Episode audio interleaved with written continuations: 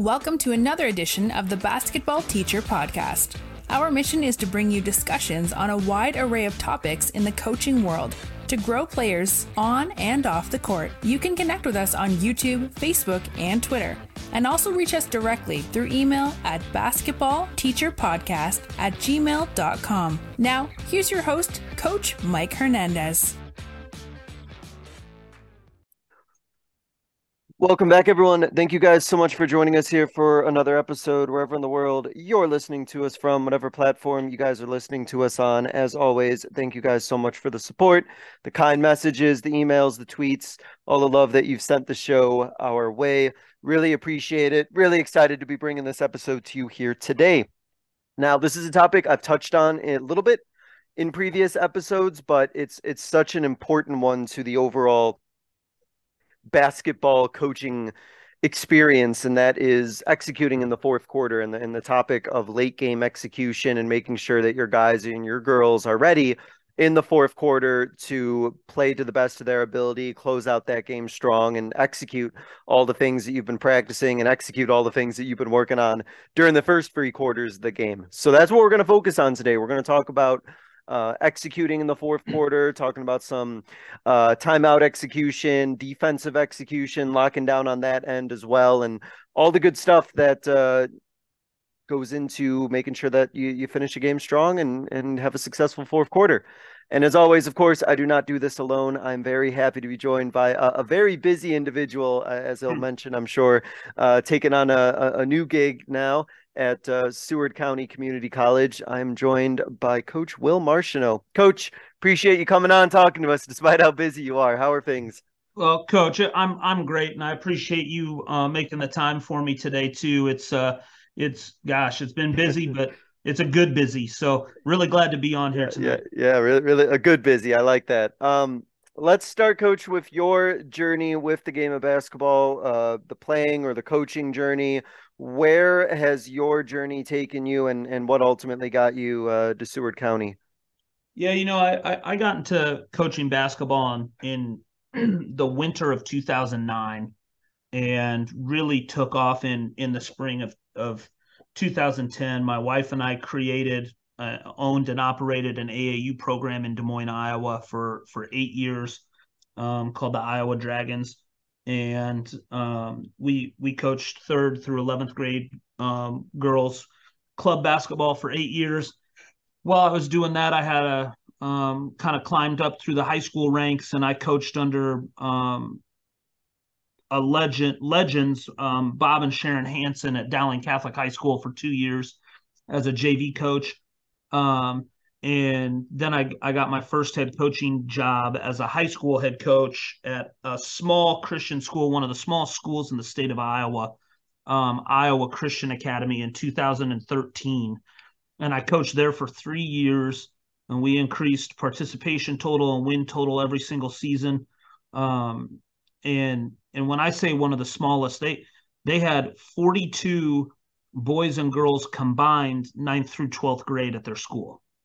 Mm. And and so my final year coaching at Iowa Christian Academy, I had what I considered to be a very veteran group, and um, I also added a couple ladies that were um, that were cheerleaders that decided to come out for basketball. So I got to nice. I really at the high school level got to teach young ladies how to dribble, pass, and shoot, and some of them were doing it for their first time ever um, in ninth wow. grade, and and that really kind of in, in my opinion, those three years were really some of the best years for me coaching. Um, maybe not in the moment. um, in the sure. moment, I was probably frustrated from time to time, but we had some really good moments too um, during my time at, at, at ICA. And then I was fortunate enough to join Gary Smith and his staff at Grandview University um, from 2016 to 2020. And um, right after COVID hit, I made um, a decision to to come down to Seward County as an assistant coach, and so uh, Todd Chiquetto got the job at Seward County in in 2020 in the spring of 2020, and um, came down with him and and uh, you know we just we I, I, was his assistant until August of 2022, so about nine months ago, and mm. I took a unique opportunity um, to be the assistant, uh, one of the assistant coaches at Washburn University, which is a Division two in the MIAA conference, um, in Topeka, Kansas, and I coached up there this past season, and um, now I'm back as the head coach. So. Uh, you know, we were really, really successful during my time here as an assistant coach at Seward County. We won 73% of our games, um, went 40 and 15, made a region final four at, at the JUCO level, especially in this league anytime you can make the the final four of your regional tournament, you feel like you've you've accomplished a lot. And so yeah. um that that's that's my journey. I'm super excited to be back at Seward County. I can't tell you how thrilled um, my wife and I are are to be back in Liberal, Kansas, and and uh, gosh, I just I wish it was November right now, but I got six more months um, to to get a, get settled and, and get this roster squared away before uh, before the games tip off. And, and a big to do list too, right? It seems like. yeah, it seems like it's never ending, and then yeah, things yeah. jump up on the to do list and and and kind of crush. You know, it, stuff will jump up to number one, and it'll push everything down um, a couple notches, and I have to wait to to accomplish those things off my yeah, to do list, and that seems like it's never ending. But um, you know, anything that I've encountered here in the first six weeks of being back here at Seward County. Um, they're just it's been positive. So awesome. Um, it's it's it's just really really good to feel like you're you're back home, so to speak. Yeah, that, always a good feeling. That, that that feeling of comfort, right? You can't you can't replace that feeling of feeling like you are where you belong to be. A hundred percent. Fantastic. Uh, we, we we talked about um in in our uh, conversations before recorded uh before recording that that you have a uh, passion for mental health, and I wanted to ask you about uh, the process of of coaching or, or, teaching that importance of mental health to your players and and and what goes into making sure that uh, your players are are mentally healthy and can advocate for their own mental health? You, you know i think one thing that's that's really huge that isn't spoken about a lot is that chase that we always make in athletics for perfection. And it seems like we're always gravitating towards what does a perfect game look like? What is a you, you know what is a perfect play offensively um, ran like or executed like? And what does the perfect possession defensively look like? And we're in practice and we're doing things where we're going to play defense for 30 seconds and it needs to be really good and you need to get a stop. And how many times in a game does that actually happen? Hmm you know? And yeah. so we're always in this pursuit of perfection. And i think one of the things that um that that i try to um really express to my groups that i've ever coached is yes we are in the pursuit of this perfection or or or trying to do something perfect. But it, while we're going through that process also know that we have to be okay with being imperfect um, during this role. And then we learn from those mistakes and we try to get better fully knowing that we probably aren't ever going to reach that perfection. Um, but it's something that we strive for, and it's something that we try to do on, on a day to day basis. And that's how you get better, and that's how you see the growth. But being able to recognize that and then being able to express that to your team so that they understand it, I think are are are things that really kind of um, aren't spoken about a lot. And then another thing too is is I always feel like at least from um, you know relatively being an assistant coach recently is that the head coach's office is kind of like it's not necessarily a negative zone for players but like when they get called up to the head coach's office what what are they feeling when they're walking up there you know? Yeah. Um, some nerves i'm sure. this, this is really touching on that mental health aspect right? It's like okay what did i do wrong? They're like probably revisiting everything right? Like why should the head coach's office be a negative space? And I'm not saying that it is in, in any stop that I've been on, mm-hmm. um, but just in general, um, the head coach space, at least my my office here at Seward County, and I've told all of our returners this: this is not a negative space. Um, we want this to feel kind of like a home court, if you want to talk about it like like a, a home game or a road game, right? Um, we don't want our ladies coming into my office thinking that they're about to suit up for a road game and trying to figure out how to overcome everything when they walk into the office. Um, we want this space to be uh, friendly. We want it to be inviting, know, knowing fully knowing that there will probably be tough conversations inside these walls, but um, at the end of the day, we want them stopping by, saying hello. We want them talking to us about the good stuff and the bad stuff. And um, if this space can be more inviting than maybe what the perception is, um, I think we're winning, um, especially from a mental health standpoint. But uh, continuing on that aspect too, I think you know we, we all have to understand, we all have to remember, like there are de- there are times when um, you know we're 18 to 21 where we we had bad days, and sometimes they strung together for for more than one or two days, and so.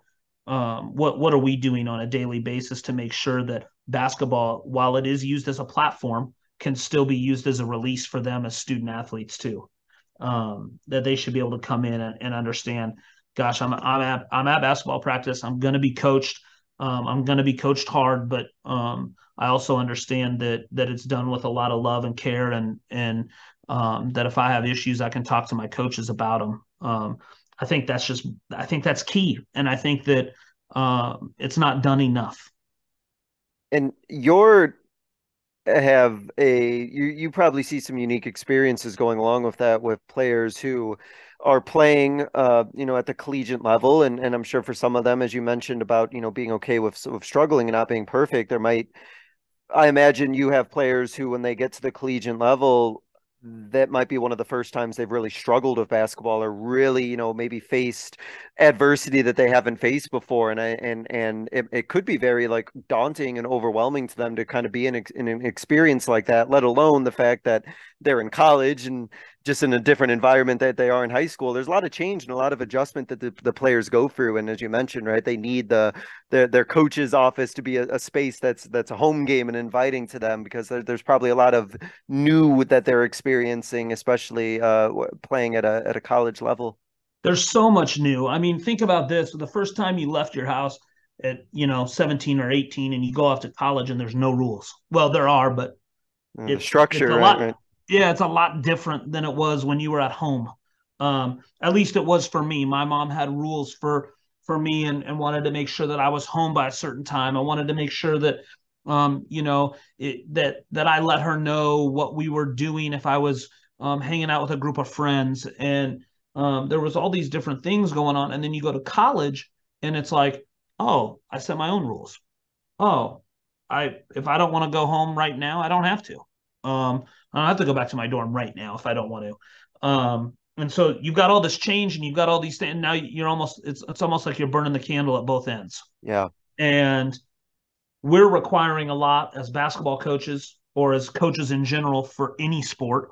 And then, you know, everybody sees what we do on game day out on the court, but nobody sees the weight room sessions, the film sessions, the pool workouts, of course, um, yeah the training room sessions with our our incredible athletic training staff where where you know if they're if they're nicked up or bumped or bruised or they, their back is sore whatever the case is that our trainers are doing everything they possibly can to make sure that our ladies are are back on the court in a timely fashion and are still able to compete at a high level. Um, you just don't see that. You see it when the the bright lights are on. And mm. um, there's just so much change and and then and then what do we do as coaches? We ask them to to chase this perfection thing. And they're they're 18 to 22 or in my case at the junior college level they're 18 to 20 and um and and, and we're asking them to chase this perfection in the midst of all of these changing and variable parts that are going on in their life right now. And and then we want them to be consistent. And we want them to be consistently good every day. And mm-hmm. we get on them when they're not. Um, so sometimes you have to take a step back as a coach too and go, yeah, I, you know what? We've just been requiring them for three months now. We haven't even played a game yet. It's August now. It's now all of a sudden it's it's November, and I've just been requiring them for three months now to be consistently good, five to six days a week. Yep but they're 18 to 20. Tall task, yeah. Absolutely. Yeah, I can't even do that sometimes at 38. the, yeah. Um, you know what I mean? Like like to be able to to be able to ask them to do it almost dang near every day and then um, to not give them a break or to not do something fun with them um, is just it's it's almost crazy to me to think about when you think about it in terms like that. Um, yeah, when you really take a step back and really yeah. really think about what you're asking. Yeah. Yes. So like why why aren't we you know playing wiffle ball or doing something with the another team on campus or or you know making sure that uh, we go out and support men's and women's soccer in the fall or yeah, yeah, um, yeah. baseball and softball in the spring or whatever's going on on campus we should be going out and doing that too and not just being um, concerned about everything else that we we typically handle on a day-to-day basis um, yeah. trying to take a step back and look at it from a bird's eye view uh, you know, it's it's really quite honestly, it's it's it's amazing what we ask them to do on a daily basis Truly. and how much they step up to the challenge and complete those tasks of of and and and are successful at it too. Yeah, no, hundred percent. When you really, when you really think and, and really take a step back, especially like we talked about with people of, of such a young age too, who are still coming in their own and figuring out their place in the world. Yeah, it's good to to kind of step back and really, really reflect on that. I, I like that a lot. Um, moving moving into the topic as as we kind of go into fourth quarter execution. My my first question I, I wanted to ask you was just the general process of evaluating and reflecting on what your team needs in the fourth quarter. So when you're when you're in a game situation and, and you're in the process of thinking about how the first three quarters went, and I know every game is different, but when you get to the fourth quarter, how often do, do you feel that you're finding yourself um, kind of sticking to, to, to the script of, of what you had already scouted for and or what, what you've already planned for versus needing to make a lot of uh, in-game adjustments or adjust to a lot of things come the fourth quarter?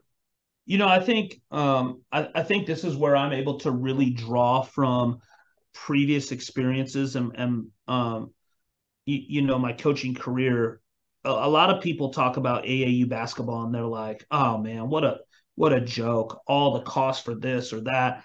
Kids are playing five games in a weekend. What what type of toll does that do on their body?" Um, as a as a program director and a co-founder and a co-owner of an AAU program, I used to coach ten games a day. And so, um, what it did for me is it made me relax as far as looking at each game as a brand new game and being willing to make those adjustments on the fly it incredibly helped my my coaching career. So i'm more willing to do those things than maybe somebody who has only coached in college or only coached in high school. Um, not a knock to those people at all whatsoever. I'm just saying drawing from my experience um, I feel like having coached thousands of those games, especially when really, truly, honestly, they don't matter, um, and being able to try out things and tinker with things, and um, all of a sudden you feel a lot more comfortable going, okay, yeah, this is a thought or an idea of what I think we could do in the game in the fourth quarter. Um, if we put ourselves in this position through the first three quarters, or um, hey, I need to make this adjustment in the fourth quarter, or hey, we need to really think about this um, set after a timeout, or um, you, you, know when we advanced the ball in the fourth quarter with with under a minute left.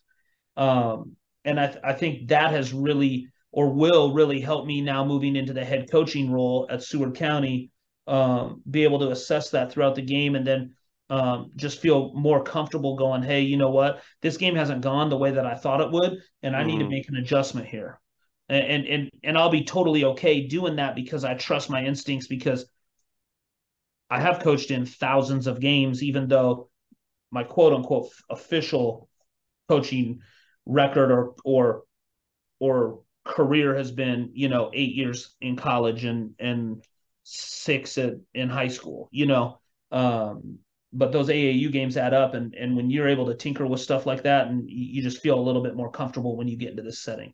So it's kind of the, the the idea of just having been around so many different situations, and in a sense, it's like you've seen so much that almost like nothing nothing really surprises you as so much anymore.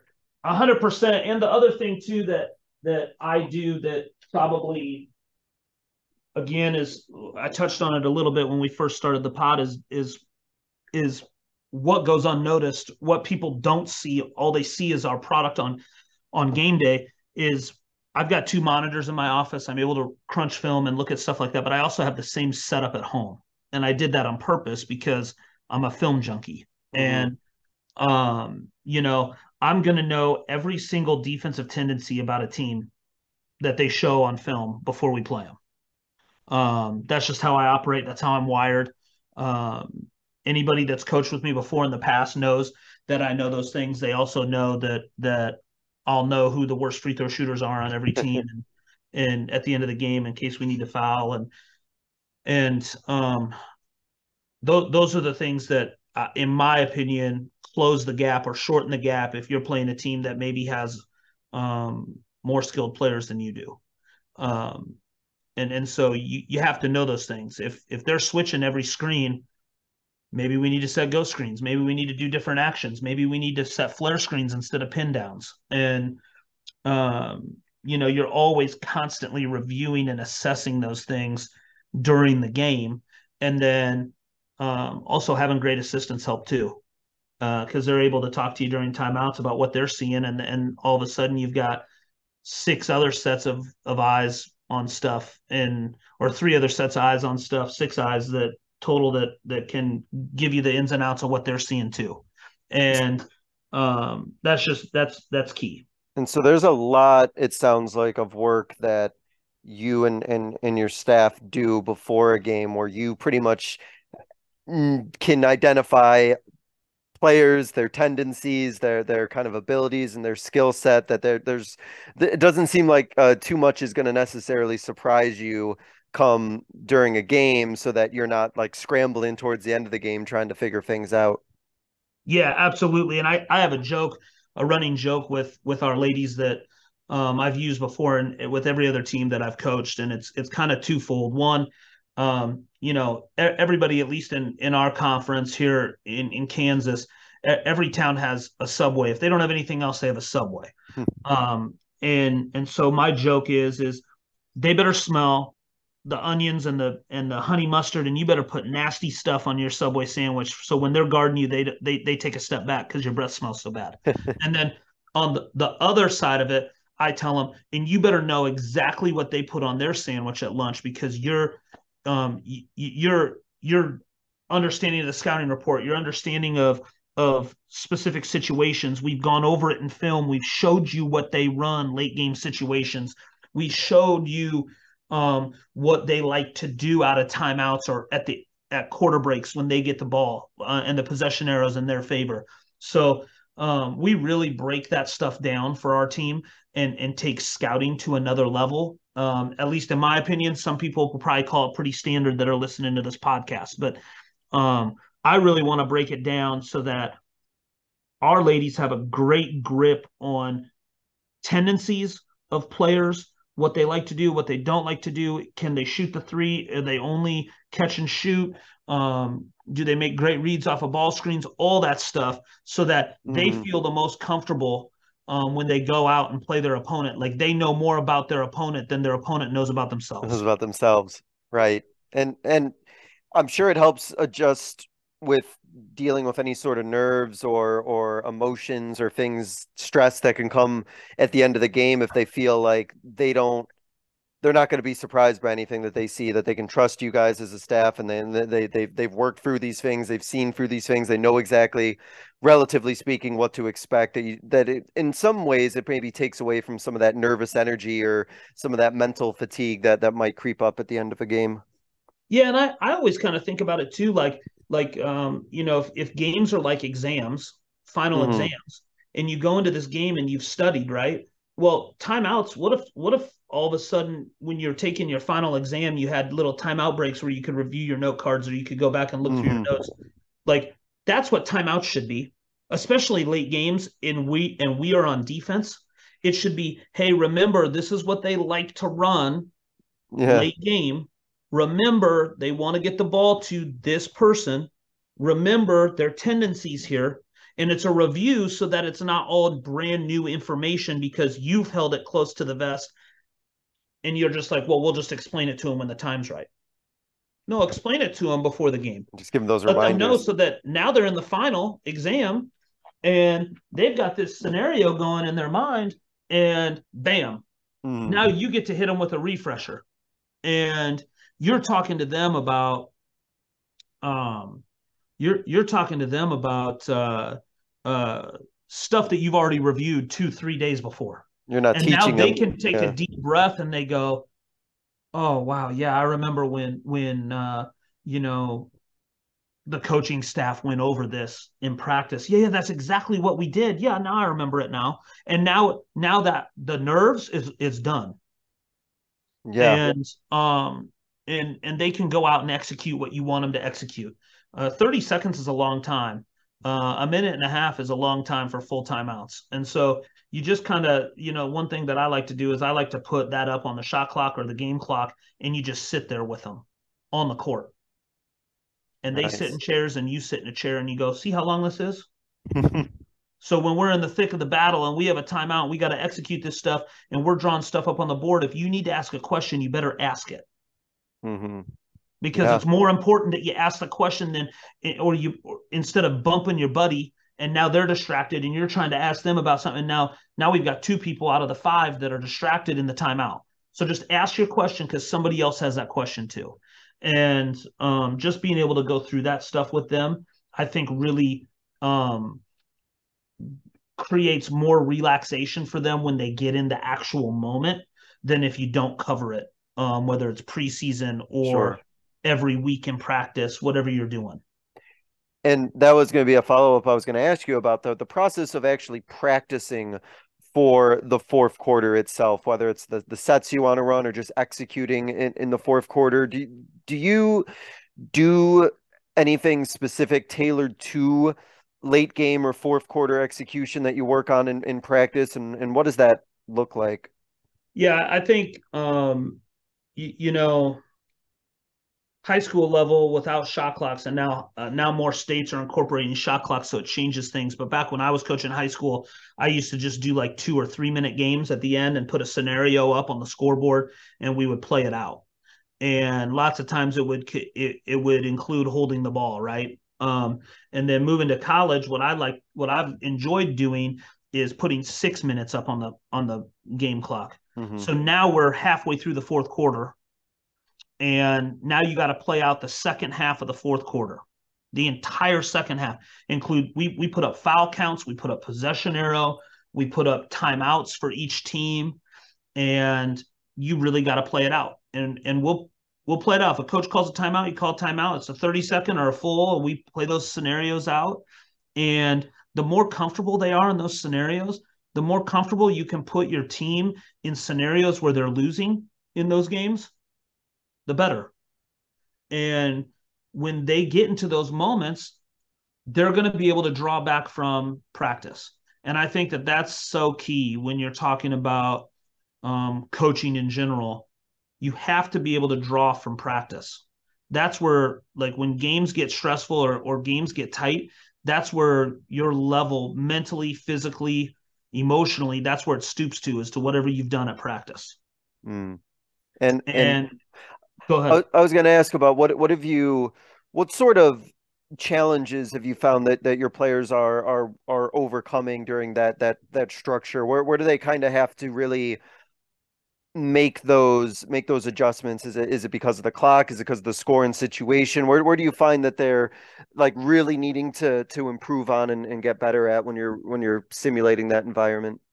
I think early on when they first get to campus and we start doing this the first couple times, I think it's really time and score and possession.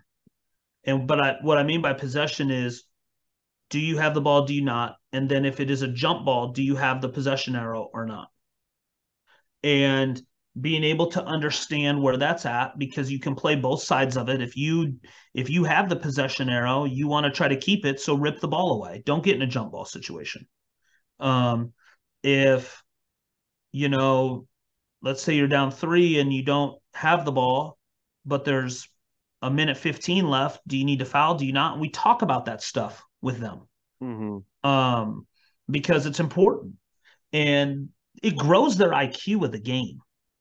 And I think that that's huge. Is when when when their IQ starts to grow, now they're asking you questions, and you don't have to just make statements. You're not talking at your team in timeouts. Yeah, they're figuring it out. They're they're they're trying to figure out together and not just have it being told to them. Yes, and I love it when it's more conversational. Us as coaching staff talking with them, not at them. Um, and when you can get to that level, I think, and it's in, you know, it, when you get there with a team, that's when it can really be special. And so, talked about striving for perfection and mental health at the beginning of this podcast, but like that's part of the perfection or part of the journey we're trying to strive for is what what are our timeouts look like? Can they become conversational? Mm-hmm. They probably aren't going to be conversational in November and December.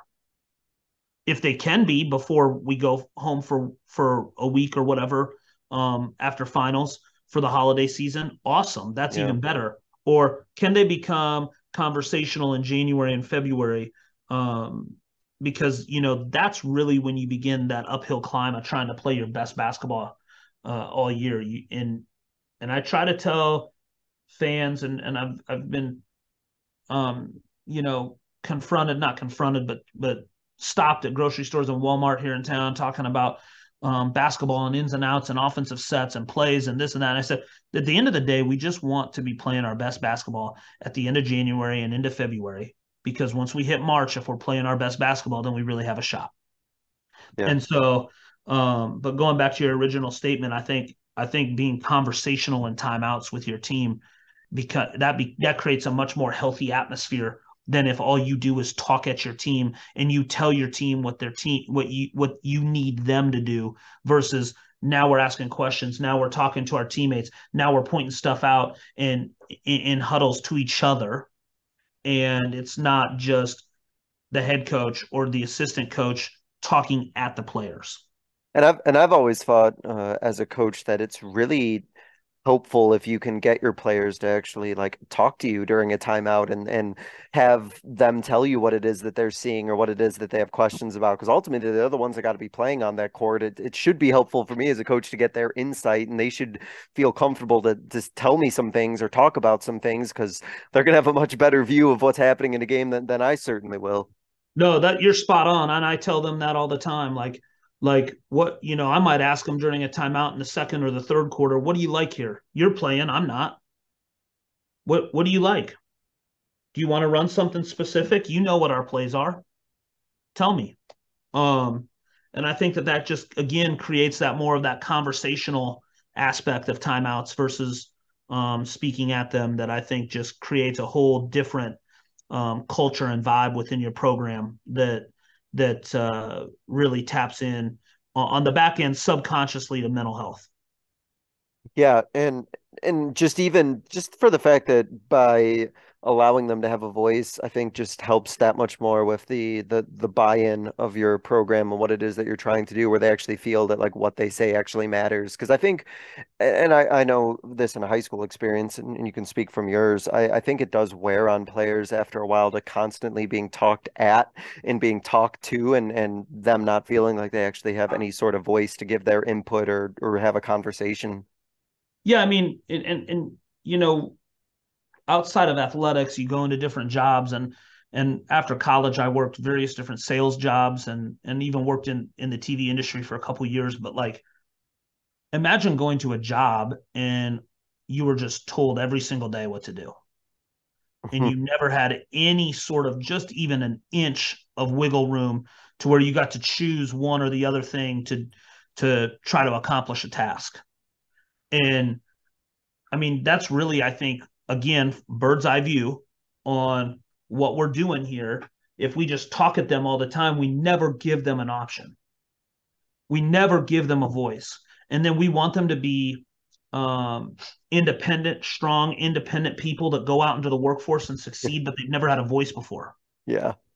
Or, or you know, like, like, so where's the disconnect? Um, because they're going to need a voice in the workplace um, they, they they need to have a voice not only in the workplace but socially and and and within their family if you know if they choose to have one. And um that's just so that's so key. So like why why aren't we helping to produce that mm-hmm. um athletically? Because athletics do so much for um for young people. And if if we can't we we have to be able to to help in that aspect too. And giving them a voice is so huge. Uh, yeah 100% agreed so we, we've we've talked uh, a little bit um, about the the concepts of the the timeout structure and and, and needing to uh, make sure that that that that is down. And during a, a fourth quarter situation, a tight situation in a game, what is your process for being able to call something, set something up out of a timeout? Is is it a situation where you've already practiced this and it's just like you said, kind of setting up reminders about what to need to do, or or, or you ever drawing up things for the first time? What's kind of the the set play uh, out of a timeout process for for you and the, and the staffs that you've been on? Well, I think it really depends on what type of team you have. Mm-hmm. Uh, if you have a team that does not do well with new concepts on the board, then you really got to be able to go, okay, do we need to practice this beforehand? What do we need to do? Um, but but typically with the teams that I've coached, um, we're really focused on in practice and teaching concepts and different different things to the point where we can execute all of our plays very well. So we might tweak one of our plays, um, whether it's a, a baseline out of bounds or a sideline out of bounds, depending on you know the scenario of the timeout, and then um, be able to kind of create something new off that tweak that's within a concept of what we do. And uh, I, I, think that's been where we've been really successful on previous staffs that I've been a part of is you're able to do something like that. And that's really um, that's really retained very well by your by your players that are going to be going out on the court and executing it. Um, and so I think, you know, for for me, unless there's something that just um, blows me away from a previous out of bounds play or sideline out of bounds play that I never thought that the other team, our opponent, would do, then I'm probably tweaking one of our current sets and adding something new at the end. Um, some of the best coaches that I've ever coached against that be, make it really, really difficult to scout. I use a phrase: they run the all the stuff that they run is the same until it's not. Yeah, yeah and and that's when it makes it really hard to scout them and to get your team prepared because you're going through stuff all the time. And then you're like this is just the same as like this call here that we're calling you know whatever. And and now it's not. And they're like that little wrinkle how, how can we tell? Yeah. And so um, if we can do that i think we're setting ourselves up for success. Uh what what do you think is the key to a good um even if it's like baseline out of bounds, you, you have you have the ball underneath your basket and you're looking for a bucket. What what what sort of actions do you think are are the most crucial to to get a good look in a situation like that? I think first, I think one of the things that you really have to focus on is teaching your players the importance of if you're not directly involved in the action, making it feel like you are involved. So whether you're sprinting away from the ball or you're you're backing up to fake that lob pass over the top and then and then um, your defender gets hit with a back screen whatever the case is your effort in that moment executing even the smallest task helps make this play be really really effective.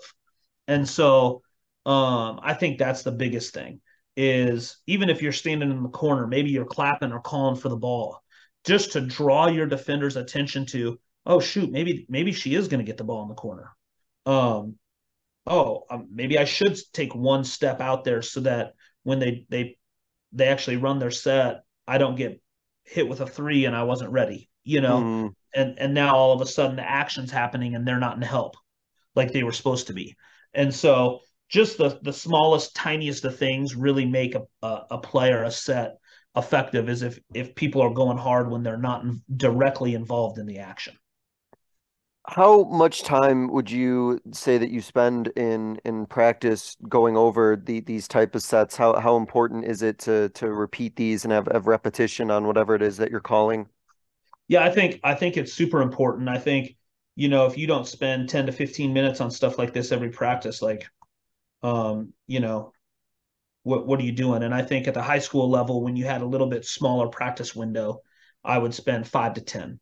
At the college level, I'm ten to fifteen. Um, but even more important than than like actually running the sets against either no defense or dummy defense is I think practicing the shots that you get out of the sets. Um, mm-hmm. Why aren't you shooting those shots in practice. And I'm not talking about just from the spot that you catch it in, but actually having a line, two lines, and one line passes, and the other line runs off of the fake screen to the corner to catch and shoot the three or to catch and shoot the 15 foot jump shot and practice those shots. I mean, you want to be efficient. How, do, how are you efficient in those actions? It's because of muscle memory. It's it's not just simply because you have the best athletes or the best players. It's because they've practiced those shots and they're comfortable with them. Um, so really just honing in on that. Um, we we like to do stuff, you know, whether it's for 15 to 20 minutes or 20 to 25 minutes every single day in practice called game shots, where we're practicing actions both in the half court offensively or out of bounds offensively, shots that we would take in a game.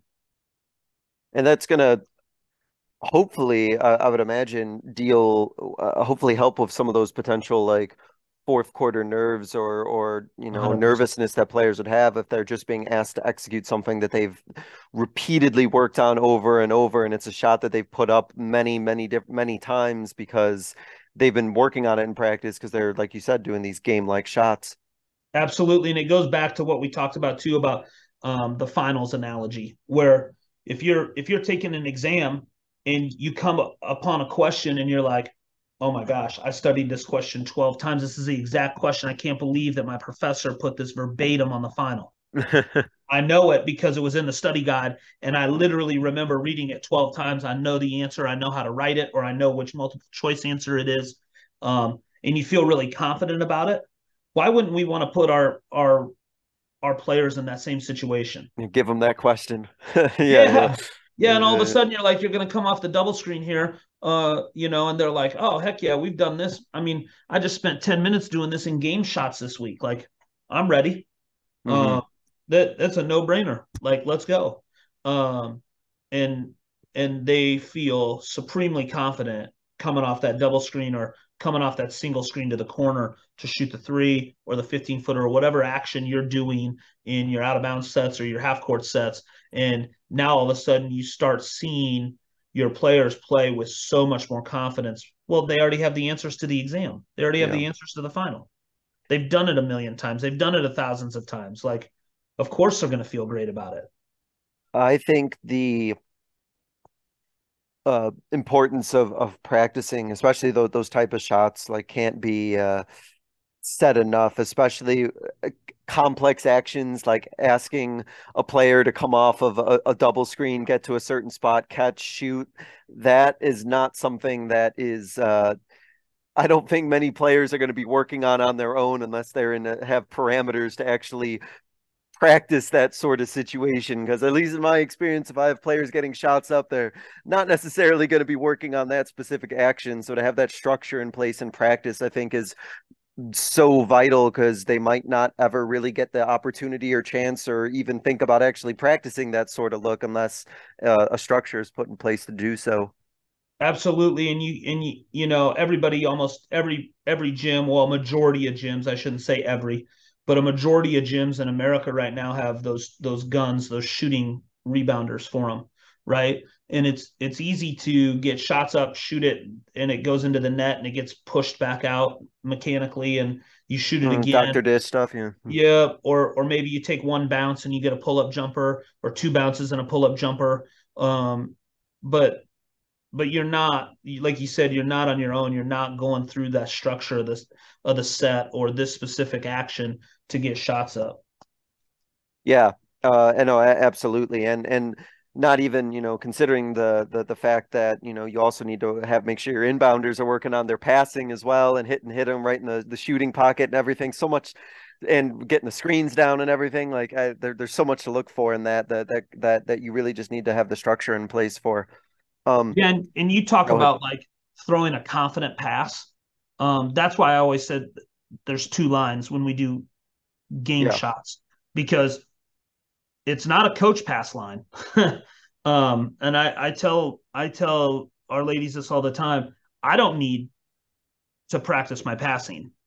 Um, and and neither does my coaching staff because let me tell you, we're going to throw perfect passes. No, I'm just kidding. Uh, um, we you, you know you guys need to to figure that out you guys need to throw passes on the laces or on the seams to each other. Um, you guys need to feel what it's like to hit your teammate in the pocket and to have them make a shot um, in practice and in games. Yes. And so, um, you know, sometimes you look at teams, and and I've even kind of grown more accustomed to this over the past couple of years, uh, watching film, and I'm like, oh, you guys don't pass to each other in practice because I'm watching you got I'm watching teams that we're about to play pass to each other, and I'm like, oh, that's really bad. Mm-hmm. Oh, they don't hit each other in the pocket, you know. Um, or, or the really, really, really good teams that you watch play, you're like, holy cow, like they hit each other in the pocket every time. Yeah. And and that's not just oh the, the you know the answer can't just be oh they must just play a ton of basketball together. No. That doesn't no, no. it's because their coach is requiring them to throw good passes to each other in practice for muscle memory. And um you see that typically you see that with the really really good teams the elite teams that you play against they typically throw elite passes to each other. Yeah and it's it's it's just habit. It's something that they're that's continuously emphasized and they continue they're working on. No i 100% agree. Uh in the half court in a fourth quarter or, I, am not exactly sure if, if you're uh half court offense changes at all throughout the game. But in a fourth quarter situation, are you going to still run what you normally are going to run in in the half court? I know that's time and situation dependent, but in your experience, is your is your half court offense uh, change much or alter much in in the fourth quarter? Um, I think it just kind of depends uh, if if teams make adjustments defensively or not. But typically, we're going to go to you know our bread and butter on, on what we really, really like in, in the fourth quarter. And that can be found throughout the course of a game um, based on how teams guard specific actions. And then we're just going to hammer those actions home or attack those mismatches um, in the fourth quarter. Mm. And if that is, you know, just setting a flat ball screen up top at the end of the shot clock, we'll do that. If that's run an action and running just our basic four out one in dribble drive um, offense, then that's what we'll do. Um, and so I think it, it really comes down to to our coaching staff being able to identify not only mismatches on the court, but also um, uh, you know what's working well throughout the course of the game. And with that, I, I imagine too, you don't want to throw too many too many new things or too many wrinkles because, as we kind of talked about, you want to make sure that they're your players are feeling comfortable and they feel pretty confident, and you, you might not want to try and blow everything up or try something completely different new in the fourth quarter that they don't feel like they can comfortably execute. Yeah, and typically, you know, something that I always kind of go along with is is November, December, January you're not mm-hmm. throwing a whole lot at them. Fe- February, you know, or the end of January, middle of January, end of February, you're playing teams for the second time in your league. They've scouted you really well. Now you kind of have to start putting in some new stuff. And whether that's on the fly in a game, depending on your feel for your team, if you feel like your team can handle that or not, or if it's at practice first. Um, and then, you know, all of a sudden by March, you've got a new collection of plays that whether they're quick hitter sets in the half court or they're new out of bounds plays that you feel really really good about running because they haven't been scouted much. Um, because then once you get into that regional tournament now you're playing teams for a third time. Um, yeah. let's not pretend like they don't know everything you're about to do you haven't done not only to them in two games but to every other opponent for two games. You're gonna be well so, scouted. yep yep. What goes into making sure that your players are locked in defensively in the fourth quarter as as, as the as the game is is kind of getting closer it's, it's it's winding down here. How do, how do you make sure that uh, your players are able to still stay locked down defensively and, and and finishing the fourth quarter defensively the way that you want to? I think it kind of goes to a simple acronym K- kyp know your personnel. Um and that comes back to knowing the scout and then within that, if we had to make any sort of adjustments on someone, let's say we told our team that so and so is not a shooter and they can play a couple steps off and she's three for five from three today, Well, we're going to have to guard her mm-hmm. now in the fourth quarter. So now we really have to step up and guard her. So now knowing your personnel or your KYP's got to be a little bit different. Um, but I think that's what really gets gets you know down to the nitty gritty in the fourth quarter is knowing your personnel and then how much juice, how much energy and enthusiasm are you giving your team in timeouts? You know, yeah. Um, are you are you able to go hey this is a really important stop here. You know i we, we think that they really like to run this action coming out of the timeout. Again make sure that you know that um, sally doesn't want to go left. So when she catches it on the wing force her left get up into her force her left make her put it on the ground we'll be all right. That's encouraging you know instead of vice versa or looking at somebody and going you know if you could please just force her left for the first time all game that'd be great you know, like we yeah. we we got to get to a point where we're giving them juice too in timeouts. You know, um, how how are we talking to our players, our student athletes, to make it known that we are supporting them in the moment? Um, and and again, that goes back to building trust, creating uh, healthy culture, creating healthy mental health situation, not only for your student athletes but also for your coaching staff too. And it's hard to play defense for fourth quarters is what I tell my girls, and I understand that it's it's hard to lock in for fourth quarters. So, uh, to to your point of just anything that I think we as coaches can give to our players to just give them that little bit more of energy or or to encourage them because if they've been playing def- defense well they've been playing defense the right way they're they're probably a little bit tired they're they're probably a little bit worn out but they they they know the importance of locking in so I think anything we can do to just keep them positive and keep them going is much better probably than than doing anything that's could be construed as you know, tearing them down at all. Absolutely, I think that's the last thing I want to do. Um, you know, you, you definitely want to keep build them up, build them up, build them up, so they feel like they have a ton of confidence heading into the fourth quarter. Um, I've been a part of games where been up 20, down 20 in the fourth quarter, and I've come back and, and won or lost those games. And um, that's why you just got to keep encouraging your team to keep playing hard and and keep being great teammates and keep being there for each other and focusing on the team getting stops, not necessarily somebody locking somebody down. What we're okay, maybe we have our best defender on their leading scorer. That's awesome. But what's everybody else doing to make sure that that your teammate feels supremely confident in that moment, guarding the ball at the top where no and nobody else is around. Mm-hmm. yeah. Know? Um, yep. I think that's huge, especially when they're tired. It's the fourth quarter and their legs are shot. Maybe they've played quite a bit, and and now you're asking them to dig a little bit deeper and and and dig into that reserve of energy that they maybe don't know if they have or not to get one more stop, to get one more um, rebound, whatever the case is, and and we're focused on you know maybe one matchup or one person from the other team when we should be focusing on what are we all doing together to create the best situation um, to get the stop. Yeah. Hundred percent. And uh, before we hit our concluding segment, I did want to t- touch on something that you brought up uh, earlier. I wanted to ask, and that was the importance of of the entire coaching staff in the fourth quarter. How important is it to rely on the whole entire staff to make sure that that you're executing as a team and as a coaching staff in the fourth quarter? It's huge, and I think um, you know something that that you know we often chart um, in the coaching world is how many stops consecutively have we got. Mm-hmm. But but what are we doing offensively too? Like, have we just come down and run stuff and we're 0 for 3 or we're 0 for our last four? Um, and and are you conscious of that? Are you aware of that? And with that being said, what type of shots have they been during those four possessions where maybe you've gone over four straight? Have they been threes? Have they been contested twos? Have they been layups? What have they been? And then go get the shot that you haven't been taking.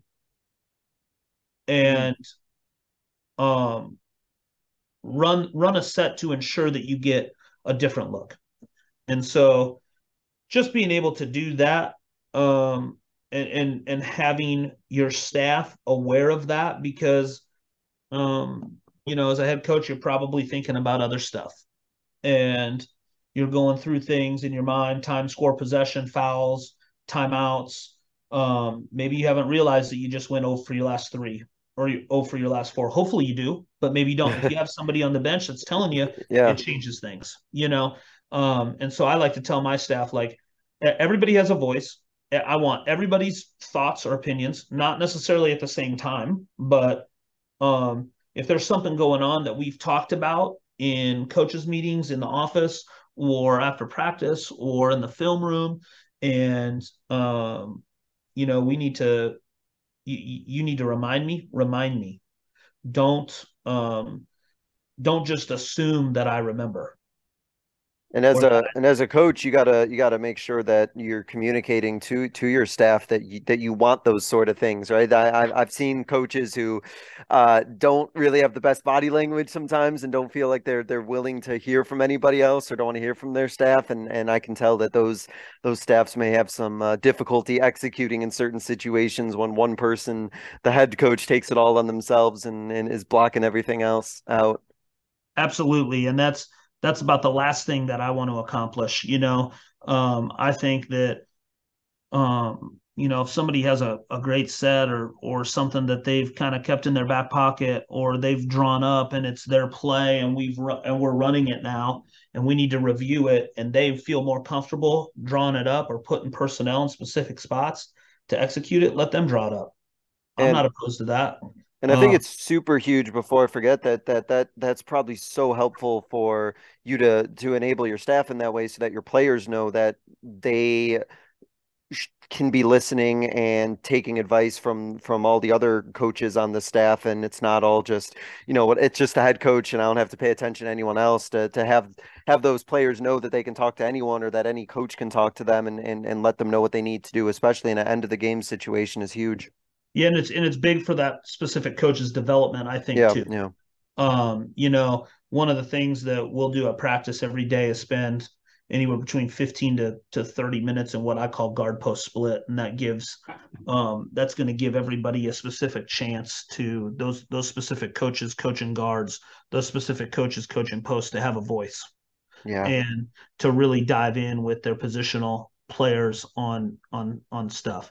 I, I, it should never be my voice only in practice. It should never be my voice only on game days, in the locker room at halftime, in the locker room at the end of the game. Um, again, conversational versus talking at them, and just making sure, um, you know, that that they have the same respect for the assistant coaches that they do for me. Mm-hmm. Oh, hundred percent agreed and and man, this this this flew by. So I know, I know at some point in the future I'm gonna have to have, have you back on and, and, and discuss some some more hoops and some more coaching stuff because I can't believe how quick this flew, coach. But uh, to wrap up, there's there's a couple questions that uh, I do ask every guest. So I'm gonna go ahead and uh, start with this first one, which is thinking back on your coaching career. Uh, what is a moment from your coaching career that you think others listening would be able to learn from? Yeah, I think that's a great question. Um, you know, we talked about these kind of um, but before we we hopped on here tonight, and um, you know, I, I think it's it's um, listening to your gut instinct. Mm-hmm. I think is huge. And that goes into so many different avenues. And I'll leave it at this listening to your gut instinct um, currently where you're at, speaking to your head coach, speaking to other assistant coaches if you work on a staff with multiple assistants. Um, and and then always being um, a, a, an active listener, I think is huge. Um, don't listen to just reply, and and just really be willing to soak in um, what what other coaches are saying to you. Take that advice and and run with it. But at the end of the day, you have to trust your gut instinct on what is going to be the best situation, not only for you but for your family as well. Uh, yeah, I, I, like that. It's your your gut instinct. It's it's an instinct for a reason. I like to think like there's a reason you have that instinctual like thing in your brain that tells you to act or do a certain thing. Like that, there's a reason it's there, and uh, usually it won't lead you astray. Uh, to wrap up, I give every guest coach what I kind of call a 60 second soapbox, but I'm not going to time you, so don't worry. But is your uh, platform kind of to get out kind of a, a, final message, a closing thought, just something in general that you want to leave uh, the listeners with. And I'll just kind of let you take it any direction that you want, very free form on, on whatever it is you want to hop on your soapbox about. So Coach, I'm just going to go ahead and uh, give you the floor, and I'm just going to let you take it from here. Well, I'm gonna I'm gonna touch on two things here Go tonight. for it. Um, the first one is in recruiting with college coaches. Um, lots of times I think college coaches get caught up into who's offered who, what's going on here, what's this look like. I, I have always lived with trusting my eyes. I trust my own eyes. I don't care if I'm the first coach to offer somebody. I don't care if I'm the only coach in the in the gym or at that specific court at an AAU tournament. I don't panic when those things happen. Um, I actually really enjoy those moments. And I think it's really, really cool when you can identify talent and you can be the first person to offer somebody. That holds true. That holds very near and dear to that recruit's heart. Um, and in the moments that I've had um, where I've been fortunate enough, in my opinion, to offer somebody first, um, we rarely lose those battles. And so um, never be afraid to do that. Never be afraid to trust your eyes when you're out recruiting and evaluating talent. And then the the second thing that I want to touch on is um, something that I'm really going to hold our ladies to um, in in this year, as well as our coaching staff, including myself, is uh, three E's: energy, effort, and enthusiasm. And what type of energy are you bringing every day? What type of effort are you bringing every day? And what type of enthusiasm are you bringing every day, not only for yourself, but for your teammates and for your coaches? And um, I think those three E's are so huge. And when I've been around teams that are really good and have high energy, high effort, and high enthusiasm, we're always the most successful. We're always willing and able to overcome adversity within a game, within um, matters off the court, whatever the case is. When those three E's are at a high level, um, the teams that I've been involved in are typically very, very highly successful. That's that's fantastic. I, I just wrote that down because I might be stealing that, Coach. Hope you don't mind. Go don't mind ahead. if I take that from you. Awesome, uh, Coach. Like I said, that that flew by. Thank you so much for coming on, talking about uh, fourth quarter execution, talking about the end of game situations. Also, also some great culture pieces, and of course, talking about uh, using your whole staff and empowering everybody and embracing the failure part that you talked about earlier, which I, I really enjoyed a lot. So, uh, sounds like you're doing some great things here. I know you're super busy trying trying to get everything ready for for next year, but uh, Coach Coach Marchino, really appreciate it and uh, get after it next year. All right. Hey, thanks so much. I appreciate your time and and coach, I look forward to to the next time we can hop on and and hang out for a little bit. Love it. Thank you so much. And thank you so much for listening, everyone. This was another edition of the Basketball Teacher Podcast, and we will see you guys next. Thank you for listening to another edition of the Basketball Teacher Podcast. Make sure to connect with us on YouTube, Facebook, and Twitter, or reach us directly through email at basketballteacherpodcast at gmail.com. Take care, be safe, and we'll see you next time.